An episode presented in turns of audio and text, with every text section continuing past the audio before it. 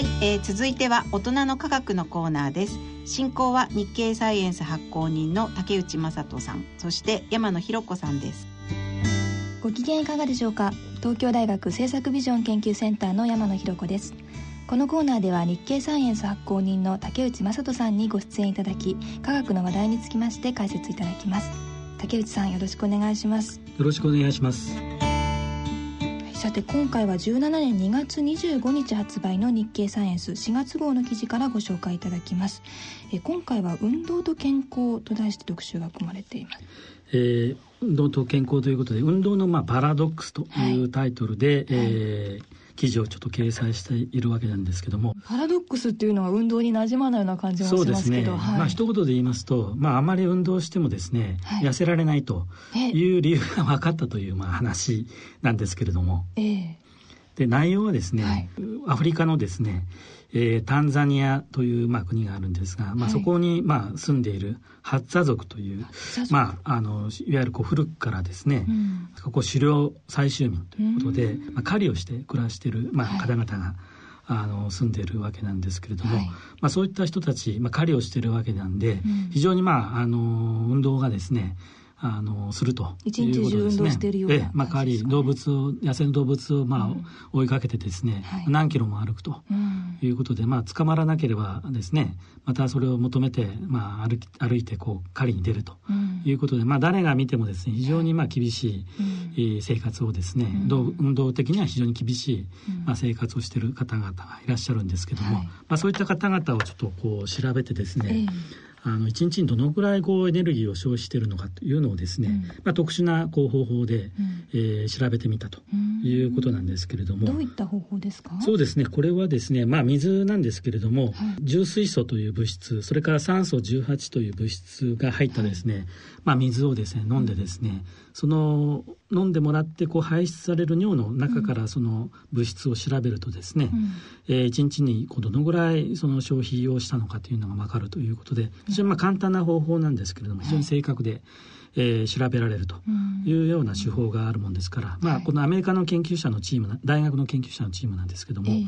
実際そういったハザ族狩りをされてる方に飲んでもらってですね、はい、まあ、調べたところですね、うん、まあ、1日にこう消費するカロリーの量がですね、うん、まあ、普通のこう欧米で普通のまあ生活をしているまあ方々と比べてですね、まあ、変わらなかったと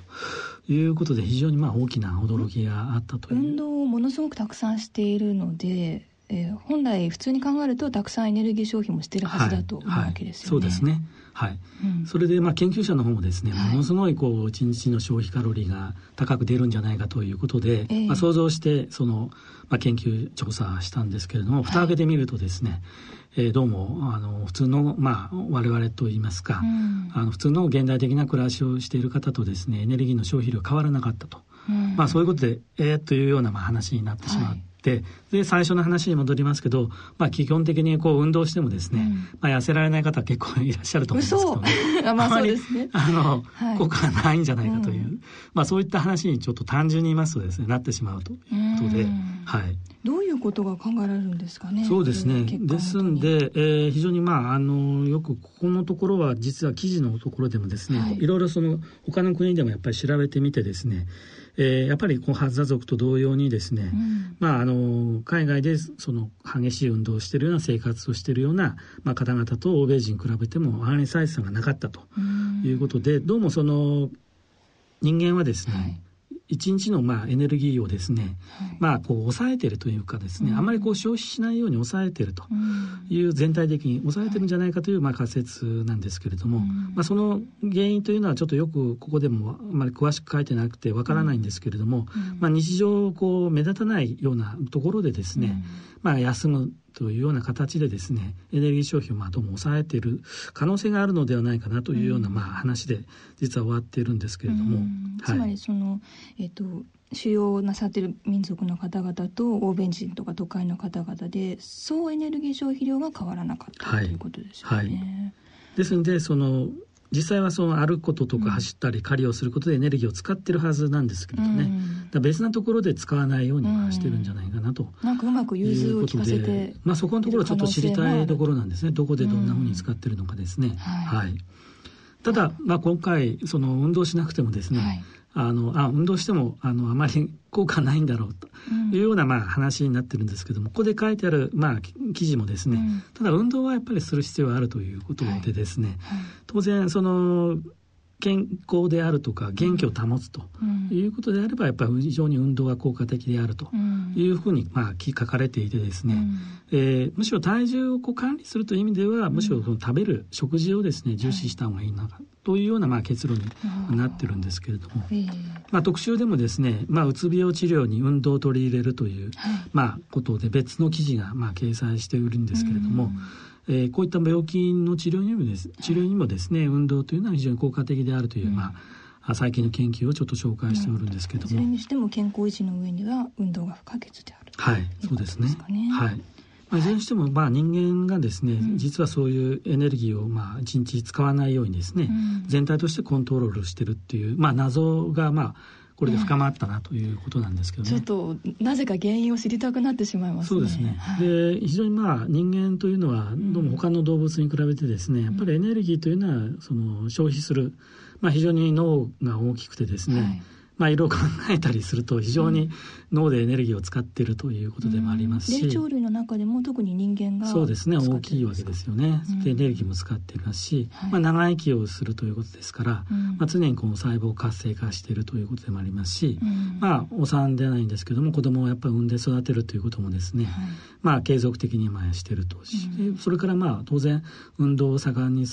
捨てる方も、まあ、たくさんいらっしゃるんで、うん、まあ、ありとあらゆるところでですね、まあ、エネルギーをたくさん使っているような、まあ、はい、あ動物であると考えられているんですけども、まあ、なぜこういうこう進化の過程でですね、うん、他のまあ動物たちとそういうエネルギーをたくさんまあ使うような、まあ、ものに進化したのかなというのは、うん、まあ、ひょっとしたらこのエネルギーをこう総総エネルギーを抑えてるっていうところにも、少しそのし解き明かす謎のまあ鍵といいますかね、はい、そういうのがひょっとしたらあるのかなというふうにちょっと思ってるんですけどね。聞けば聞くほど興味が尽きないお話ではないかと思います。はい、詳しくは、えー、日経サイエンス本文をお読みください。はいさてそして次号なんですけれどもどのような特集でしょうか？はい。えー、次号はですね、はい、まあ、ブレイクスルースターショットということでですね、はい、名前だけではちょっとよくわからない、あの、記事の名前だけではちょっとはっきりしないんですけれども、はい、まあ、アメリカのシリコンバレーに、まあ、大富豪がいらっしゃるんですが、その方の資金援助でですね、まあ、太陽のすぐ隣にある、まあ、アルファケンタウリという、まあ、構成があるんですけども、まあ、そこにですね、非常に小さな、コンピューターのチップに砲をつけてですね、えー、まあ、小さなヨット宇宙ヨットみたいなまあ形なんですけども、うん、それをレーザー光線当ててですね、まあ、光の速度に近いえー、まあ20%ぐらいまでこう加速してですね、うん、20年間それでもかかるんです、光の速度で大体4光年なんで、うん、光の速度で4年ぐらいかかるんですけども、はい、まあ、それをこう高速の20%ぐらいまで加速すると、うん、まあ、20年ぐらいでまあ目的地に到達できるんじゃないかなと。いう、そう奇想天外な、まあ、計画がですね このスターショットっていうのはつまりスターであるそのケンタウリに向けて飛ばすという意味ですね。飛ばすということですね。はい、この計画はあの有名なホーキング博士も、まあ、この参加しておりましてね。あそうです、ね、非常にまあ夢があるんですけども、まあ、実現可能性という意味ではですね、はい、非常にあのまあ、疑っていらっしゃる、まあ、科学者の方もいらっしゃるんで、うん、まあ、そのこう内容をですね記事として紹介、はい、まあ、したいなというふうに思っております。なるほど楽しみです、はい、日経サイエンス次号5月号は3月25日発売となります。大人の科学のコーナーでした